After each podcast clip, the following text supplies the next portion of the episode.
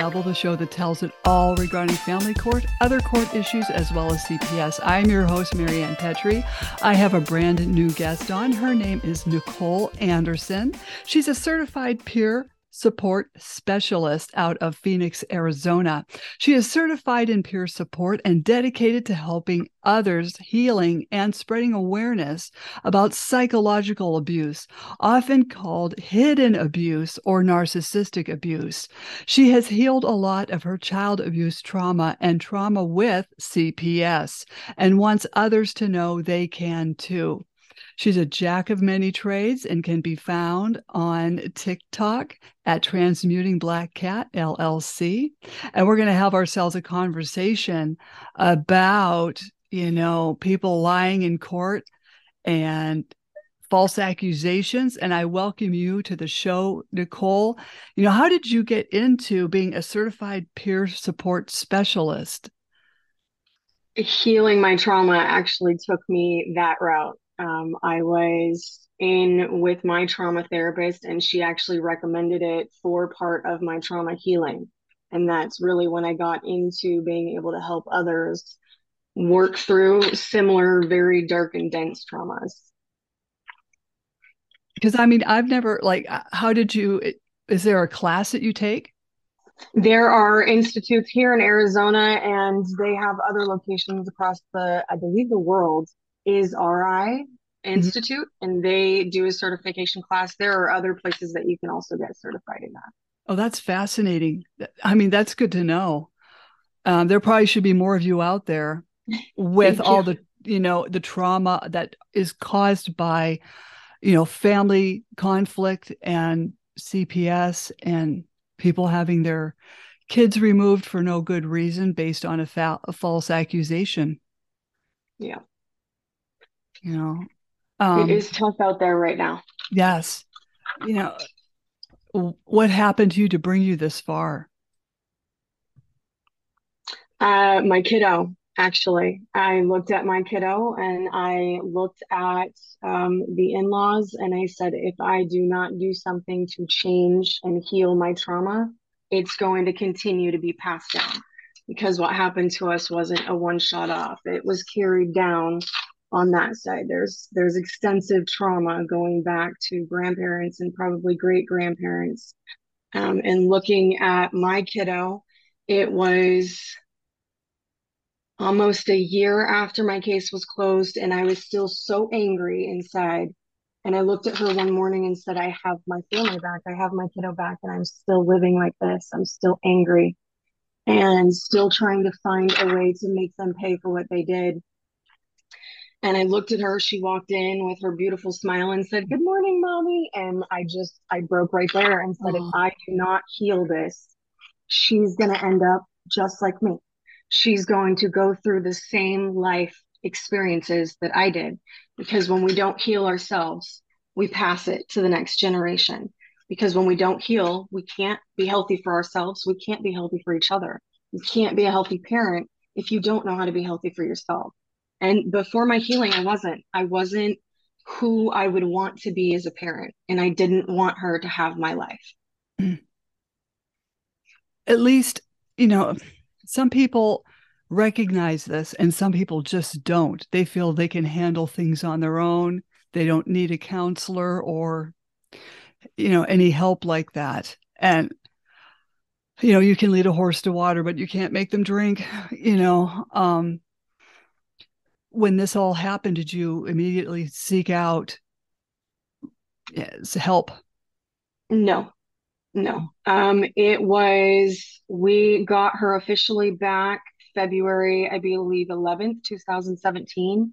And it was not until the summer, no, actually August of 2019 that I was finally able to get into trauma therapy.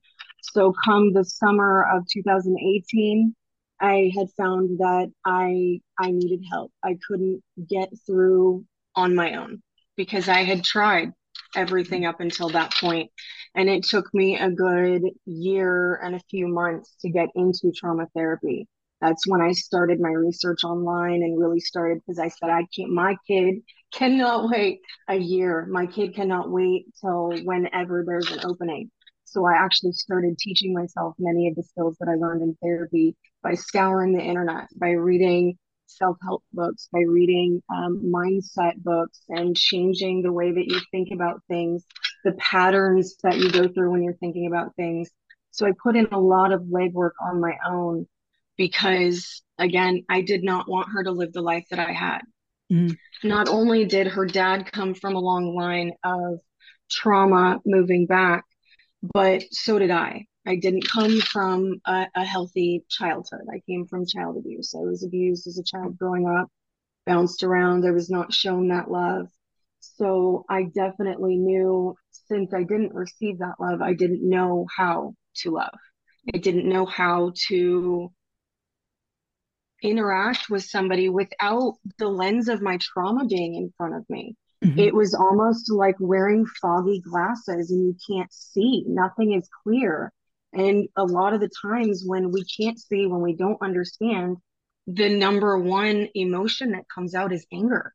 Mm-hmm. So there was a lot of yelling, there was a lot of ignoring, there was a lot of shutting down. And mm-hmm. I knew from the life that I came from, that was definitely not going to be something that was going to help her.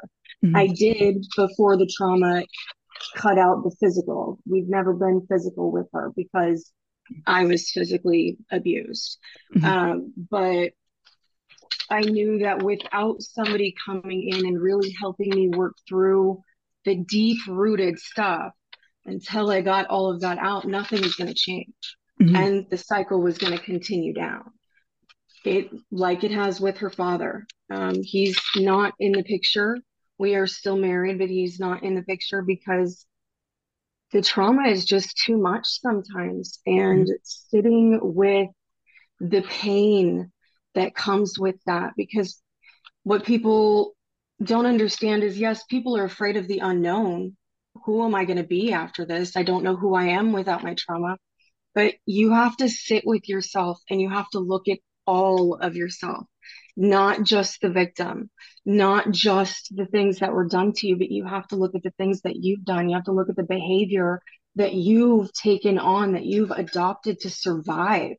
You've got to be able to honestly look at everything that you had to do to survive so that you can start to unpack that. Because when we stay looking at things from a victim standpoint, we can't see our role in it as an adult. As a kid, not our not our our responsibility, not our fault. But as an adult, we have to unpack that stuff. And unfortunately, I don't I don't know that he's reached a place that he can sit because that's some heavy stuff to let out when mm-hmm. you come from families that don't show you don't show you love it's a lot to unpack and it's painful it hurts it hurts a lot it, some people, do you think some people just never recover from these things? Hmm. Yeah. Like, like they're lifers of this trauma. Yeah. Uh, complex PTSD, when you go through situations like this, because it's not a one and done, mm-hmm. CPS cases and childhood trauma, those are consistent abuse. And when you get tangled in with CPS, those are sometimes a year or more cases where you're consistently going through the battery of that. I got lucky in my case that I had a phenomenal judge and I had two workers that stayed on the case to make sure that nobody could come in and and throw things off mm-hmm. because they saw the work that we were putting in. Um, but when you throw in substance misuse on top of trauma, that is a web that is almost impossible to get out of because you numb for so long that you forget that pain. And then when you feel that pain again, it's a thousand times more painful than it ever was when it happened. Mm. Also, with this CPTSD, you know, a lot of people don't know what that is. And, you know, it's so hard explaining it to people that you know you've been through the the uh, fiasco of CPS, what they put you through, and the false allegations that turned into, you know, perhaps job loss, career loss, loss of your children. You know, it just it's. a lot of people just don't understand. They just stare at you and don't know what to say. PTSD is um, more so linked to one event, like a car accident. So you know that every time you go to drive, you may have some some kind of triggers there. When you're talking about complex PTSD, you're talking about a multitude of traumas that consistently happen over the course of a long period of time. So it's no longer, well, I, I have trouble driving. It's, I have trouble leaving my house. I have trouble trusting people. I have trouble seeing the world as a friendly place because mm-hmm. it changes the entire way that you see the world, that you see yourself, that you see people. It changes the entire way that you interact with people. When you have the closest people to you work together to put together a false report, how do you trust anybody after that? Mm-hmm when you are told that they're watching and you have cops constantly driving by your house knowing that the other party is tied with the cops you're scared to leave your house there was um, probably three years that i did not let my kiddo outside of the house unless she looked picture perfect because i was terrified that her hair being out of place or her clothes being dirty or her having some kind of dirt on her was going to spark another case. Mm-hmm. And that didn't just stem from one case, but when our it was passed to a different judge that ended up closing it out, he told us this you guys are the case of the year. This is not how cases end. I don't see cases like this often. This will be the only case I see successful in this year. Two weeks after that, we had CPS back at our door because the same parties that filed the false report in the beginning filed another one through their um, therapist. So they were back at our door. So we knew that this was not going to be a battle where one, we proved to the courts, we proved. I mean, I kept the case open an additional four months so that I could continue getting therapy. I could continue getting child development classes and so that we had the protection of CPS because they're already in our life. Mm-hmm. We already have parent aides. We already have a case manager. We already have attorneys. So anything that they wanted to keep throwing at us, which they did, every time that they heard that the case was going good and we were getting closer to reunification, they'd thrown another false allegation. So when you go through that, you you are in a place of I always saw myself as like a chained dog. I was chained up and there were these other dogs that would come and they would nip at me and bite at me and if I attacked back, I fed right into what they wanted. Mm-hmm. They mm-hmm. wanted me to look crazy. They wanted me to look unstable because of my mental health background. So I had to sit there and allow people to nip at me and bite at me and tear my character apart, accuse me of things that I would never in a million years even think about doing, accuse me of not treating my mental health when there were full communication of all of the treatment that I was doing between us and that other party and it it brings you into this fear place where you're just sitting there you're being attacked mm-hmm. and then you retreat all the way in and you don't trust anybody mm-hmm. It takes and a long time to get out of that. Yeah and that's understandable. Um i too had one false accusation after another within they were they were within four days of each other. But I, these people that file these have no remorse because I figured out who they are. It, it, you can easily figure out, you know, who keeps calling, but you know they walk around with no remorse. And you know and like you said with the cptsd you've got this anger because there's no justice. Mm-hmm. Even though i was exonerated from these things there still is no justice. And the courts don't hold them accountable. Right. They actually returned because the people who, who were party to filing the false report actually got custody of my kiddo for six months. And they held an emergency hearing and returned her to us within six months, which is unheard of with substance misuse a part of the case. And they returned her to us because they were fighting for the severance of our rights, even though family reunification was the entire case. It's always been reunification because th- it wasn't justified to remove her. And instead of holding those parties accountable, instead of holding the false, the reporter that called stated that my house looked a certain way. She's never been to my house. She would, she's never stepped in foot in that house. They don't hold them accountable. There was a licensed professional, a licensed uh, occupational therapist that lied to the judge, provable lied to the judge. She was not held accountable. We were told that's not our job to to hold people accountable for lying. And it's like that could have landed my kid gone? That could have that could have turned this case sideways. Mm. and that licensed professional is still working with kids in arizona. And it's like how can you keep how can you allow people to do this and not charge them with all of the evidence? I mean we had visits that proved it. We had court documents that proved it. And they just they don't want to hold anybody accountable for it. So it's like where where do we stop the false reporting. That doesn't stop until they're held account yeah there's a there's a nifty little thing when you call that says it's a felony to false report. But if people know that you're not going to hold them to it then they're going to keep on reporting. Mm-hmm. even if you did say you did hold them accountable and you were say i don't know awarded x amount of dollars they're not going to pay you that because they're not held accountable. Same thing. You know, there's yeah. people that have, you know, talked to people that have won cases and they're still waiting for money that's not coming. They don't they don't enforce anything and no one is held accountable and that's just very disturbing when this happens to anyone. My case was a rarity. My case does not typically go this way. I had a judge that was not pro CPS. I had an attorney that had worked on the child's side, so knew everything that was required.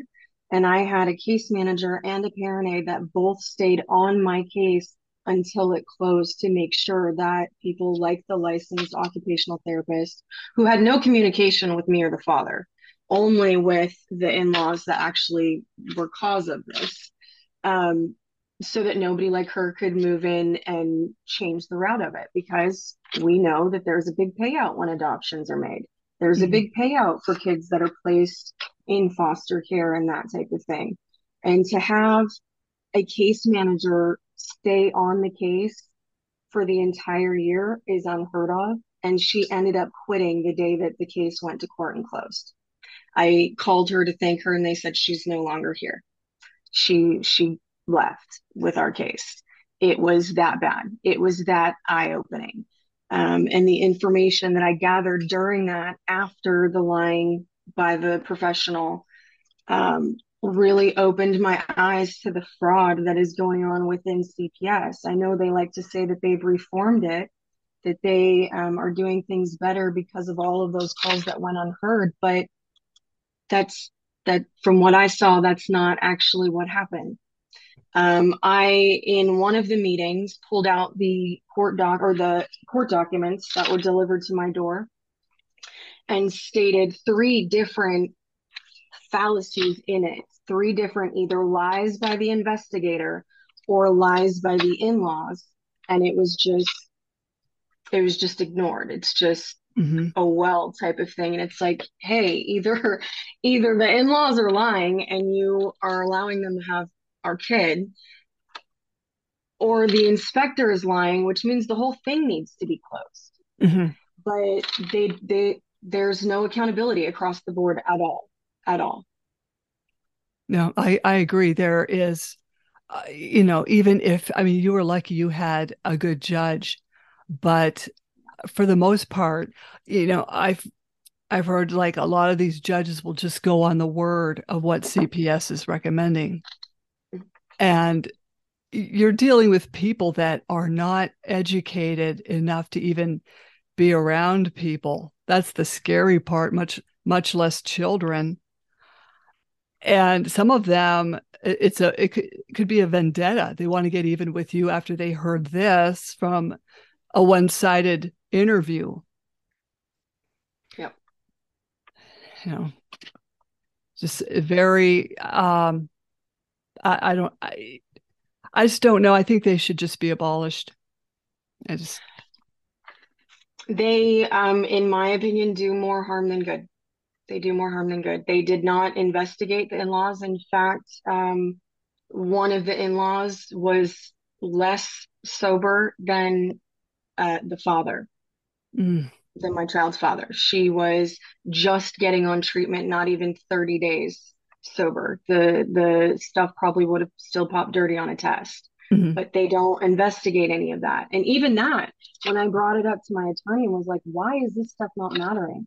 I was clearly told you can either let this slide and let her go with family that you're hoping will treat her better, or she can be placed in the system with foster and you have no idea who's going to get her and what's going to happen. And I was like, what? um, why are you not just removing the person with the substance misuse problem in the home and returning to the mother then, who Right. doesn't have an issue? Um, but it, the whole thing I feel is just it's it's not set up for the parents. And if you don't have a good caseworker and a good parent aid and a good judge, Mm. you're you're not getting out of there, and your kid's not getting out of there. Mhm. And sometimes they get involved when there's a custody battle. Now, I always heard that CPS can't really get involved during a custody battle because they know attorneys are involved. I guess unless something really bad happens, but usually when you're in a custody battle, it's pretty much I hate to say, for lack of a better word, a stable battle. You know, um, it's hard to say. no, uh, if if the other party is um, vindictive, Yes. all they have to do is call, and they're now CPS is involved as well. I mean, it's not hard to get them involved, even with like a custody battle going on. That was actually that and grandparent rights were Mhm. part of the reason that my estranged husband and I stayed married. Mm. was because we had agreed when things started not working that we did not want the grandparent rights to be able to play a role. And if both parties are still married and both parties still agree that these grandparents are not to be in the child's life, then the judges, the courts aren't going to interfere with that. So part of the reason that we are still married is because it protects our child. hmm Oh, that that's uh, I I'm sure is that's different for each state with the grandparents' Yeah. rights. I'm sure. Yeah. Yeah. Its grandparent rights are very strong in Arizona. Very Mhm. strong. What is what a sad situation that people feel they have to make multiple calls to CPS and waste their time on a false accusation when there's some kid down the block, you know, I don't know, being really tortured. Uh, these are also church going people, people Yes. that claim to be um, Christians and follow Jesus and do unto others as you wish to be done unto you. And it that's just, it's not, it's not, and they use that Mhm. in their benefit. They use that community that they've built to justify their lies. In fact, one of the things that I was told by one of the in laws was she has a good heart and she's just worried about the child. If you have to lie, then there's nothing to be worried about. You Mhm. shouldn't have to create lies if your worry is justified. And that's the same thing that I said about the therapist. The therapist shouldn't have had to lie to the judge if her worry was justified. But that's the thing. They cover everything up with, we're worried about the kid. We're worried about the kids. When really you're causing more damage. My kiddo, she's got complex PTSD. Mm. She's got anxiety, separation anxiety. hmm If I go to throw out the trash and I'm out there any bit longer than it should normally take, like if a neighbor stops me and says hi or whatever, she's crying when I get back in because she's scared I'm not going to come back. Oh, that's t- that's terrible. That's terrible. And this is what they're I, I doing to these poor kids based on whatever uh accusation. Even you know, I sometimes I I lay awake at night and I'm thinking, I, okay, it's 11:30. I bet there's some nutty caseworker at some parent's door forcing some kid into their car. I know that sounds, you know, but once you've dealt with these caseworkers and uh I don't know how yours treated your you, but uh, I was completely screamed at for two and a half hours on two separate days. They, uh, my case was strange. Uh, they showed up at one o'clock in the morning. Mm-hmm. Uh, my kiddo had not been with us. She'd actually been with said grandparents all week.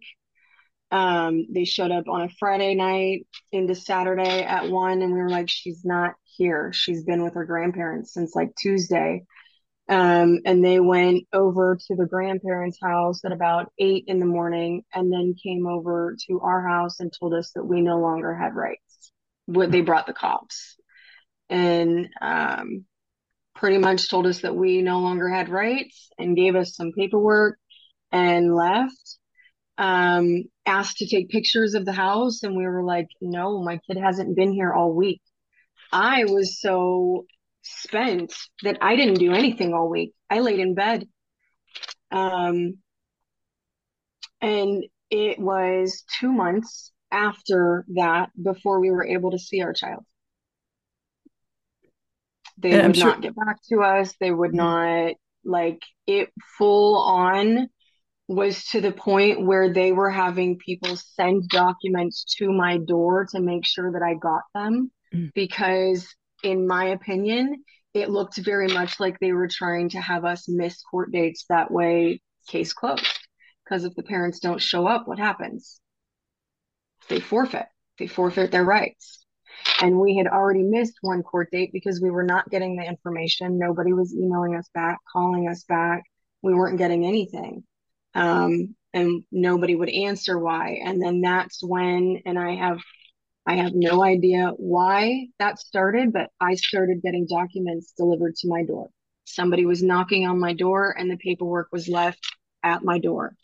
Hmm. Um, so much so that I was delivered documentation that I was told I should not have.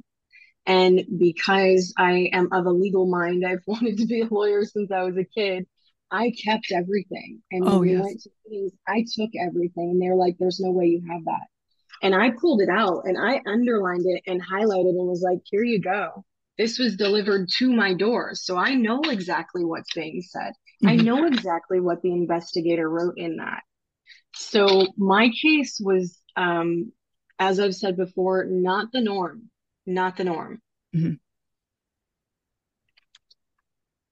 When you got your child back, you know, how did she behave towards you? Um, she loved coming home and she cried when we had to force her into the car seat to go back. And then when she got to stay there was when we really noticed the trauma. Before um, this, this all started. She was one and a half when this happened. Mm. Before she left, she was eating everything that I ate. I made my food and she was eating off of my plate mm-hmm. exactly mm-hmm. what I was eating. When we got her back, she wouldn't eat anything but my homemade mac and cheese, which is pasta with sauce and then just cheese in it. She would not eat anything but that. That's the only thing that I could get her to eat for a good, I think, six months it was to the point that I was having to get like the carnation breakfasts and the drink, the shake type stuff, just so that I could make sure she was getting her nutrients. I can't say what happened at that house for six months. I don't know. I know that every time after that that she saw a bald headed man, she would bury her head in my arm or in her dad's arm, and she she would not have anything to do with it. Um, and then the eating was huge for me because that was the only thing that she could control was her food and her speech. Uh, they said that she was mute. The in-laws told everybody that she was mute. She wouldn't talk. She talked with us. Um, her speech was regressed because of all of that. Mm-hmm. We ended up getting her into speech therapy at about three years old.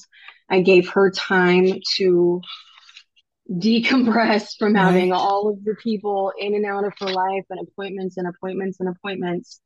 Um, and about three, I got her into speech therapy, and now she's in second grade and she is above average in reading. She has some 4,000 more words than kids her age, and she's reading, um, I think it was like 47% better than the kids in her age. So she's come a long way.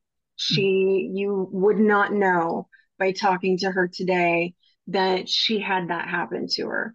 Uh, you would see it in the way that she interacts with people. She's a little more cautious with Mhm. people, and she clings to me Mhm. um, because her dad was in and out, and then of course she she was taken, and we were in and out for those six months, well, four months that we were having visitation. So that really played played a role on her, and Mhm. we saw it when she got back. In fact, she is now in therapy as well, Mm. so that she can work through her trauma of all of that and through the trauma of the stuff with her with her dad with him working through his trauma in the way that he is. Mhm. You know, to find her a child psychologist that gets all this stuff, was that very difficult? I'm I'm thinking. Um, yes and no. Mhm. At first, I was asking around and I didn't find a place that I felt confident in. And then the clinic that I actually was getting my trauma therapy through, they started a child sect where they were doing trauma therapy for kids. So as soon as they opened that up, I got her in with them. So she was with the same company that I was getting my trauma therapy through. So Mhm. I knew that they were equipped to handle it. Um, and I knew that they had the training background to handle all kinds of trauma.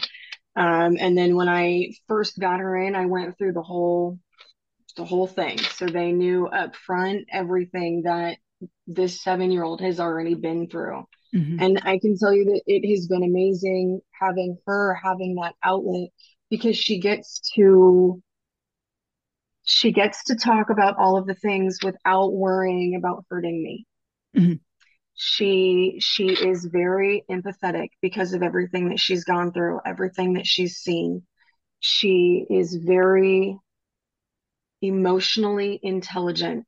Mm. So she was holding, and I could tell she was bottling a lot of things because she didn't want me to be hurt by hearing. She didn't want to bring up the sad stuff and then me get sad. Mhm. So now she has an outlet that she can share all of it without having to worry about how is this going to affect mom? Because she's a kid. She shouldn't have to worry about how it's going to affect me. She Mhm. should be able to talk to whether it's me or somebody else. She should be able to talk to somebody to get that stuff out so that she's not shoving it down. That's one of the problems with the older generations is we were taught shove it down, Mhm. get over it, let it go. Well, that's that's not the way that works. Mhm. When you shove it down, you're creating bigger monsters, bigger shadows, and physical ailments, stomach issues, um, autoimmune issues. Like you're creating all kinds of problems there. So I really wanted to make sure that she got in early enough that she could start working through this so that she wasn't trying to figure it out as an adult like I was. She wasn't trying to figure out why am I like this? Why why do I think like this? Why do I behave like this? Why am I codependent? Why am I people pleasing? Um, this is kind of eliminating that part where she gets more of a genuine life up front instead of being in survival for the majority of her life. Mhm. You know, because I'm sure there's a lot of parents out there that just don't get the kids help. Um, or you know, or perhaps they don't have the health insurance to even do that. The health insurance, and then they're scared. Mhm. They've already dealt with this. So all it takes is one adult misunderstanding something, Mhm. and now you've got another situation and more trauma. The complex PT- PTSD spans across everything. You get, it's literally like a paranoia of every, you are terrified of everything. You are terrified of something looking the wrong way and somebody taking it and running with it. You're worried about something sounding different. I'm neurodivergent, so I've got ADHD and I'm on the spectrum. Mm. And the same with her. So we say things that are completely different than what a neurotypical person would say. And it's easy to misunderstand. Um, I was very lucky that the therapist that she has understands a lot of that. She understands and is very um, when she hears things that she doesn't understand, she comes and asks me like, "What what was this about?" And then I can you know explain this, and we are working on this or whatever the situation was. So that makes it a lot um, easier. But to find that is not easy. Mm-hmm. I got lucky because I had an amazing therapist at a clinic that I had already been with for three years, that I had already built a trust with. Mm-hmm. So going to somebody else um, in that company felt very natural. It wasn't like starting all over with people that we didn't know because we trusted that occupational therapist that lied in court. We trusted, you know, the the in-laws. We trusted the the other family members that helped with this. And if people that close to you can do that, you know strangers can't. Mm-hmm. Mm-hmm. Uh, most definitely, people are sitting ducks and they don't realize it. You know, and back when I was at work, I would tell these young nurses, I would say, if your mother in law hates you, give the ring back and run. Mm-hmm. I don't know. Um, because these, not, I mean, there are good mother in laws out there, but for the most part, some of them are very um, toxic. You have to pay attention to the red flags these days because it's no longer just a messy split up. It's it's serious business now. It's mm-hmm. it's a child's life, and we know all the stories of foster care. Mm-hmm. We, we all know that. We all know what happens in those places a lot of the times, um, and it's the world has gotten to such a place where there is so much trauma on a daily basis. People are enduring trauma and they're not working through it. And the only thing that hurt people do is hurt other people. Mm-hmm. So we've gotten to a place where there is more hurting people than there is healing people and hurt people hurt people just like healing people heal people which is part of the reason that i got into doing what i do helping people heal because the more that we get healing out there the more that we show and we share our story the more that people in our shoes say hey if they did it we can do it because mm-hmm. there's nothing different from me and the next person that has trauma the only difference is i took the time and the energy and I walked through all of that stuff until I weeded out my forest, until I got rid of all of that so that I had a lush forest that was full of love and self validation and self acceptance and self love, self care. And that's one of the things that's missing that leads to this is a lot of people are seeking their in-laws to fill a void that their parents didn't fill. Mm-hmm. They weren't loved and cared for and given the attention that they needed and that makes them a target for other people that are hurt because they're easy to target. I was an easy target. Mm. I wanted that love and I sought after that love, and I would squish myself down to nothing to receive anything remotely close to it. Mm-hmm. So it's we are in a place where we need to get healing to a wide scale. We need to get, I believe that healing and self care and mental health should be a part of public curriculum. Mm-hmm. I believe that kids should be learning about their feelings, about how to identify them, about um, how to deal with other people's feelings, how to care for themselves properly. I believe that we should be learning about mental health and what it looks like at young ages. That's mm-hmm. part of the reason that I share all of this with her so that she can see it. So she sees red flags. She'll ask, well, why don't we talk to these people anymore? Mm-hmm. Because of this, this, and this. And if people aren't going to treat us the way that we should be treated, then they don't have access to us because it's not healthy. We don't endure pain to keep other people. If they want us in their life, then they will do the work to heal and be healthy. Mm-hmm. Mm-hmm. And it starts with the kids. It all right. goes back to kids. If we don't start teaching them, we're going to have adults just like me that are trying to heal. And I tell you what, healing this stuff at a young age, watching her heal has been an eye opener compared to watching myself heal. It is much easier to heal at a younger age and process as things are coming than it is to sit down at 36 and say, Why am I like this?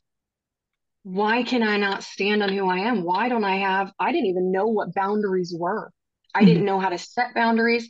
I didn't know how to to hold boundaries. I didn't know how to honor anybody else's boundaries like these are all things that i think that need to be taught in school if the parents aren't going to have time to do it and nowadays with inflation and everything else parents don't have the luxury of one income anymore mm-hmm. most families are having to have both parents work to provide anything above poverty even just barely at poverty level a lot of the times both of the parents are having to work. Mm-hmm. if both of the parents are having to work how can they be expected to put in that kind of time and effort and education? They don't have it. By the time they get off they're exhausted. They're they're mentally drained emotionally drained from work if not physically and then it's dinner time and it's homework where then it's bedtime where do you mm-hmm. have time to do that you know, I think you're absolutely right. This all should be started to be taught in school, you know, uh, grade school level all the way up to high school. That way, these kids are, you, you get it ingrained into their system, the red flags of what to look for with these personality disorders, people lying. Uh, they also need to be taught uh, accountability. Yes. And uh, I, I would like to see this being done soon in these in these school districts, but uh, in a way, you can't even hold these teachers accountable. No, no, it's um, I don't have the answers on how to change things. I don't either. I know that we have to start with the kids, and there needs to be a complete reform, but that that comes down to the teachers are stressed the teachers are overworked the parents are overworked.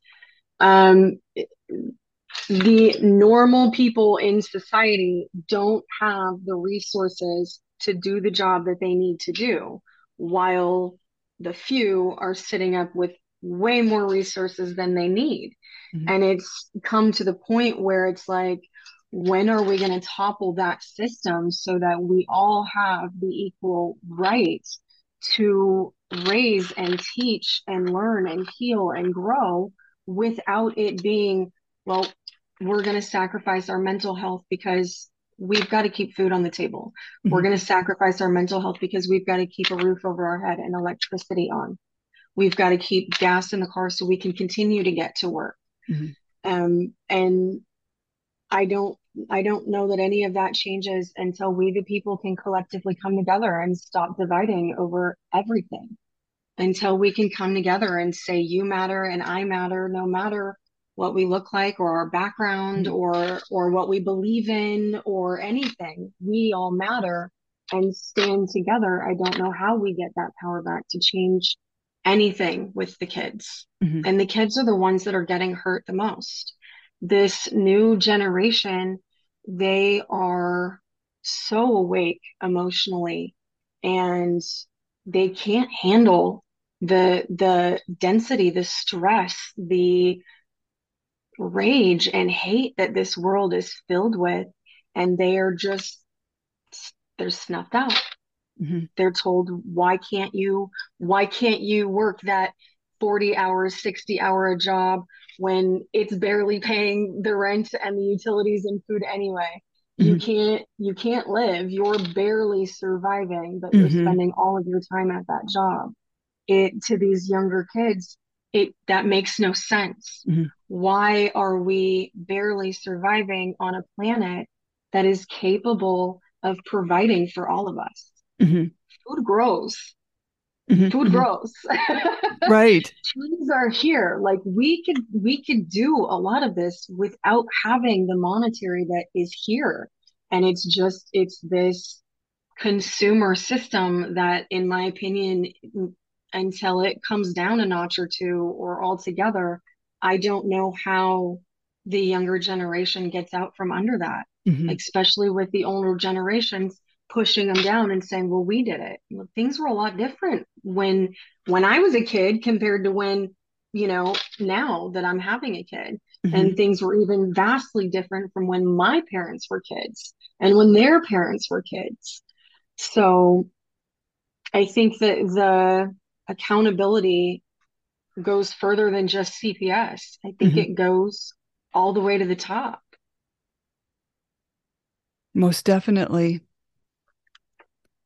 You know, um, is there anything else you'd like to add? I I could talk all afternoon, but this flew by. We covered so many topics too. Um, no, I think that I think that that's a good. I think that we covered a lot of stuff today. We definitely did, and I'd like to have you come back on. Oh, absolutely um, because I just think it's fascinating uh, becoming a certified peer support specialist. You know, we need to even talk about that more and how people can get into that to help other people. Because uh, there's this i think there's such a big need for this. I can um, in between now and the next time that we talk i'll gather some more resources for that and the process and everything and we can really dig into that so that we can give the listeners resources if they want to get it's not like a year long process it's something very doable for people so mm-hmm. um, i will gather up those resources for the next time that we meet. Oh i would appreciate that. Um, if someone wants to reach you or has any questions how can they get a hold of you? If they want to reach me directly, they can reach me at um, tmblackcat at outlook.com, or they can jump onto my TikTok, which has a wide variety of resources. That is can't underscore silence underscore won't underscore sh with two H's or transmuting black cat LLC. Both of them should pull me up. That's excellent. Well, hey, uh, you know, don't jump off uh, Slam the Gavels, a podcast, to help the public understand what really goes on in these family courtrooms. I'm your host, Marianne Petrie, author of Dismantling Family Court Corruption, Why Taking the Kids Was Not Enough, and Cry Out for Justice, Poems of Truth. Please join me again here with Nicole Anderson in the future and other exciting guests. Thank you so much, Nicole. I've this was excellent. Thank you. Thank you so much. It has been my pleasure. I'm glad. Thank you.